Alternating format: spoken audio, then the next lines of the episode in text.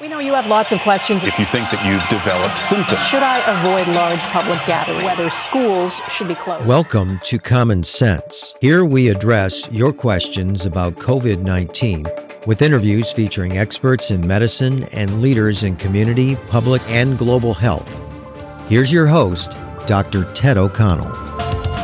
Welcome to the podcast COVID 19 Common Sense Conversations on the Coronavirus Pandemic. I'm your host, Dr. Ted O'Connell. My guest today is Dr. Tim Harita, whom you'll recognize if you've been a longtime listener of this podcast because he's been a guest several times. I asked him to come back again because he always does a great job of explaining complex topics in a way that makes a lot of sense. He recently posted on Facebook about a few important topics that I thought we should cover here as a way to update our listeners about what's going on with COVID 19. The main topics I'd like to cover today are the state of vaccine development and the CDC's new data about mortality. Dr. Harita is a board certified family physician and is a talented medical educator as well, and he's been published in multiple venues. He graduated with honors from Dartmouth Medical School and currently practices with the Southern California Permanente Medical Group and is an assistant clinical professor at the David Geffen School of Medicine at UCLA. Tim, thank you for generously agreeing to be my guest again on the podcast. Hey, Ted, thanks for having me back. Absolutely. It's always really uh, great information that you provide. So let's jump right into it. What are the latest developments, Tim, regarding the COVID 19 vaccination program? As of today, there are more than 140 different vaccines in development. Uh, they're being studied for two things safety and efficacy. Efficacy means whether or not they actually work. There's two vaccines leading the way as of right now. There's the Moderna mRNA 1273 and the Pfizer BioNTech BNT 162 vaccines. These two are entering, entering the uh, final phase three trials this month. Pfizer this past week announced a $20 price per vaccine, making this race even more competitive. Other companies such as Johnson & Johnson, AstraZeneca and Novavax have billions of dollars invested in making more traditional vaccines. These are in the earlier phases of testing and development. Some are emphasizing not just antibody protection, but also T cell protection, which has up to now been overlooked. Can you tell us a little bit more about that, Tim, um, and how some of the new vaccines are different than those that we've traditionally used so far? Sure. A uh, brand new vaccine technology was studied during the two previous coronavirus outbreaks. There was SARS in 2002 and MERS in 2012. They utilize a new mRNA approach, which uh, may be a game changer in vaccine technology. mRNA stands for messenger ribonucleic acid, which is a counterpart to DNA, which I'm sure many listeners have heard of before. Think of DNA as a library an RNA is a copy of a single book or one chapter, one page, one paragraph, or one sentence. Messenger RNA is a special type of copy that works as a blueprint to directly manufacture proteins in our cells. By delivering mRNA in a vaccine, our cells start to produce viral proteins instead of the virus itself. This turns each person into a vaccine producing factory allowing our immune systems to recognize and prepare for fighting the coronavirus. If it works, there's going to be a lot of advantages over current vaccines. First, uh, they can cause a two to three times stronger antibody reaction compared to someone who's had the infection. The code for the vaccine can be digitally shared versus the old analog method of needing the actual virus in a laboratory. You can quickly and easily edit and change the vaccine on a computer, allowing us to adapt to new viruses in the future or any changes in the current virus.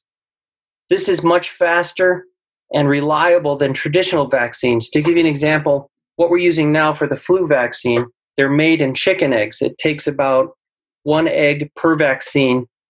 The virus then needs to be removed and altered, then put into a vaccine, then distributed. This has led in the past to uh, flu vaccine shortages. So instead of several months, this new vaccine can be made in as little as one week. Amazing. Uh, this is why I keep asking you to come back on the show, Tim, because you explain things so well, really complex topics like vaccine development and, and break that down. And I love the analogy of uh, DNA being the library and, and mRNA being a book or, or a chapter or some small part. Um, so thank you. And, you know, as you talk about these two companies, Moderna and, and Pfizer, that are leading the way, you can really look at the business section of the newspaper and, and, and follow where the money's going and, and kind of have an idea of who seems to be leading the race. I just saw a headline that Moderna was got a $427 million grant, and I think Pfizer got a big contract with the federal government. Clearly, they're trying to, to boost that development and help these companies get these things out into the marketplace. So tell us, Tim, how long do vaccines usually take to develop? And when can we realistically expect to see the first COVID 19 vaccines? Because that's the question that keeps coming up with my patients and, and friends for that matter is, is when is this actually going to be a reality? Absolutely. Before a vaccine is even tested on humans, there's what's called preclinical development. This lasts about two to four years. Then there are the human testing phases, one through three, uh, that can be an additional two or three years. So in total, a new vaccine takes a minimum of five to seven years, often more than a decade, which is time we don't have with this virus. With the two new vaccines, provided things go according to plan, we may see initial distribution as early as this fall, and widespread use with up to a billion doses per year may happen by the middle of next year. That's amazing to think about that. Uh, being able to turn out a billion doses of a vaccine in you know under 12 months or around 12 months from this time period when it normally takes five to 10 years for a vaccine to be developed yeah and there's only a third of that in all of america so yeah. that's a lot of that's a lot of vaccine in a very quick way absolutely so tim i want to switch gears here a little bit off of vaccines um, and maybe in a future um, chat we can talk more about it as, as the vaccine development continues but, sure. but shifting gears, I want to talk a little bit about the CDC and some of the data um, that they've been releasing. And there's been some controversy too with the the White House asking for hospital data going directly there to the DHS rather than CDC. But the CDC recently released new data concerning mortality. Can you explain uh, to us what they actually had to say? Yeah. So the the early estimated mortality COVID nineteen was as high as three to four percent the current best estimation of the infection fatality rate is down to 0.65%. The CDC is now using what's called the infection fatality rate instead of the old case fatality rate, which we think gives us a more accurate picture and, in this case, a significantly lower number. So, Tim, what is the difference between case fatality rate and the newer infection fatality rate? And is this an important distinction? The old case fatality rate is the proportion of deaths among those with confirmed cases. The word confirmed cases is important here, and this is what's key. When we started to get testing approval, you needed to have very specific symptoms. You need to have fever, cough, and shortness of breath. In addition to that, you needed to have uh, an age 65 or older or with specific comorbidities those of us on the front line, uh, we knew at the time we weren't testing all of the patients who likely had COVID 19. And this was due to limited testing capabilities, limited knowledge of the various COVID symptoms, and the fact that there weren't any treatment options available. So the newer infection fatality ratio includes all of those infected present and past, including those with milder symptoms and those who are asymptomatic. So today, many symptom, uh, many cities, sorry, anyone who wants to can get tested for active infection or antibody evidence of prior infection. So the distinction is very important. Patients dying of COVID are now thought to be only a small fraction of those who get it and recover.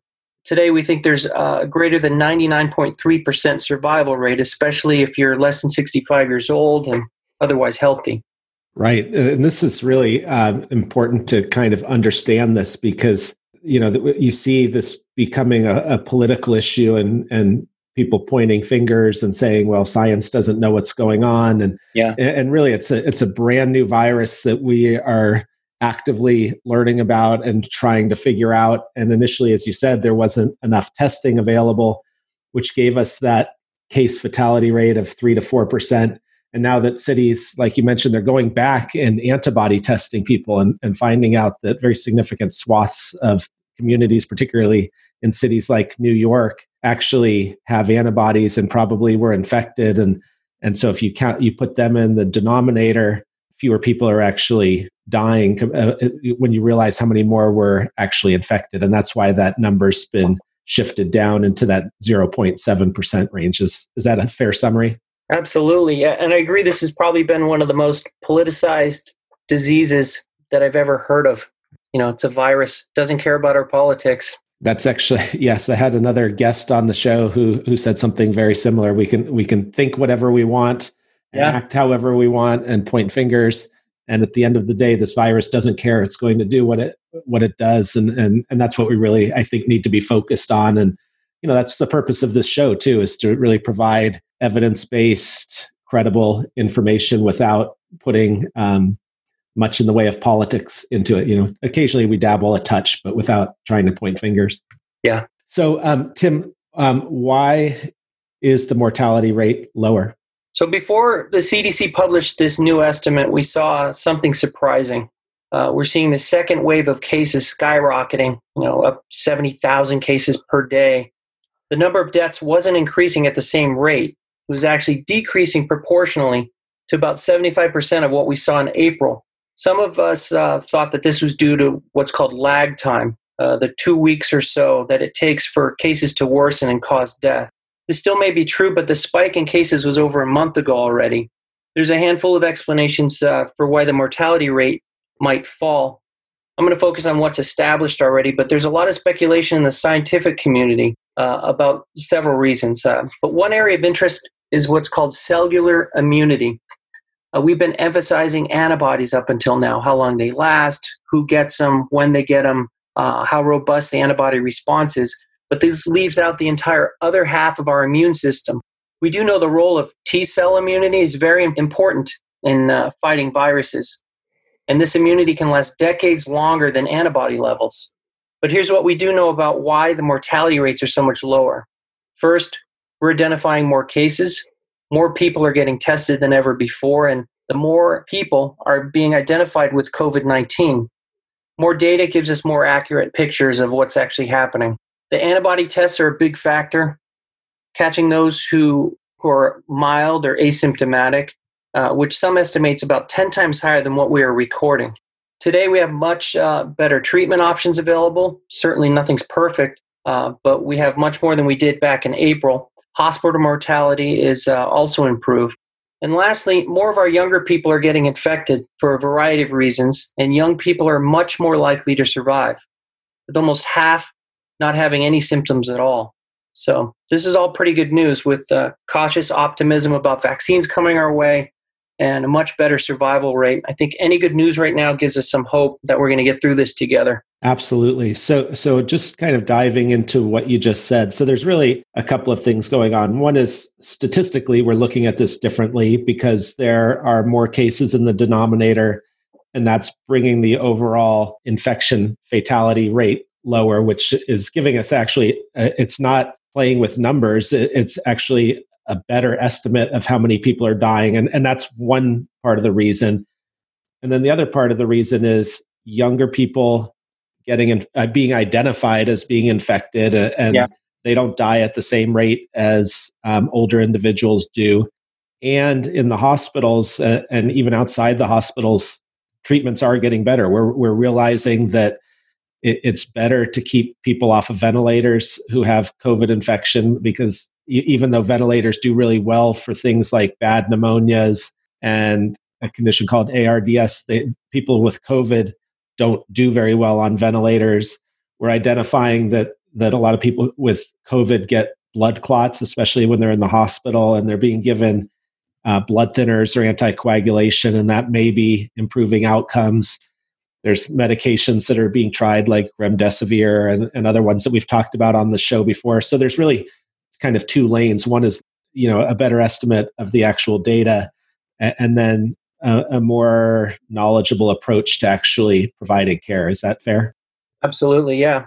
You know, young people couldn't get tested when this started. If you were young and healthy and we knew you had COVID, there weren't any treatments, you were unlikely to be hospitalized. You were pretty much sent home with quarantine instructions um, and close follow up. But um, now we're capturing a lot of that population, and the outcomes for younger people are much, much different than for older people. Right. And that's not, you know, we don't, I want to make sure that we're not minimizing this either. There are, yeah. um, you know, children who are getting that inflammatory condition called MISC. Yeah. There are young people who still die of this, um, but it is, it's a different, it affects older individuals m- much more significantly than it does younger individuals. But at the same time, we need to make sure that we don't let our guard down because younger yeah, people do die and, and they yeah. do have long-term sequelae of this illness of, of, this viral infection as well absolutely so tim um, as always uh, i want to thank you for sharing your expertise and your insights and, and taking time uh, out of your day to um, have this discussion i want to timestamp our discussion because things are always changing so rapidly today is uh, july 24th 2020 and we'll release this interview in just a couple of days but um, anytime we're talking about new developments and what's going on, I think it's important that that everybody knows when the recording actually happened. It's changing quickly. Yes. Um, so, Tim, thank you on, on behalf of the podcast and our listeners for coming back and giving us some updates. Thanks again for having me back, Ted. Absolutely. That's it for today. Thanks for listening. This has been a production of Ars Longa Media. Our producers are Madison Linden and Chris Brightigan. Our executive producer is Dr. Patrick Beeman. If you have questions about COVID 19 that you'd like discussed on the podcast, send an email to info at arslonga.media. This podcast is for educational purposes only and not intended for medical advice. Be vigilant, but remain calm. Ars Longa, Vita Brevis.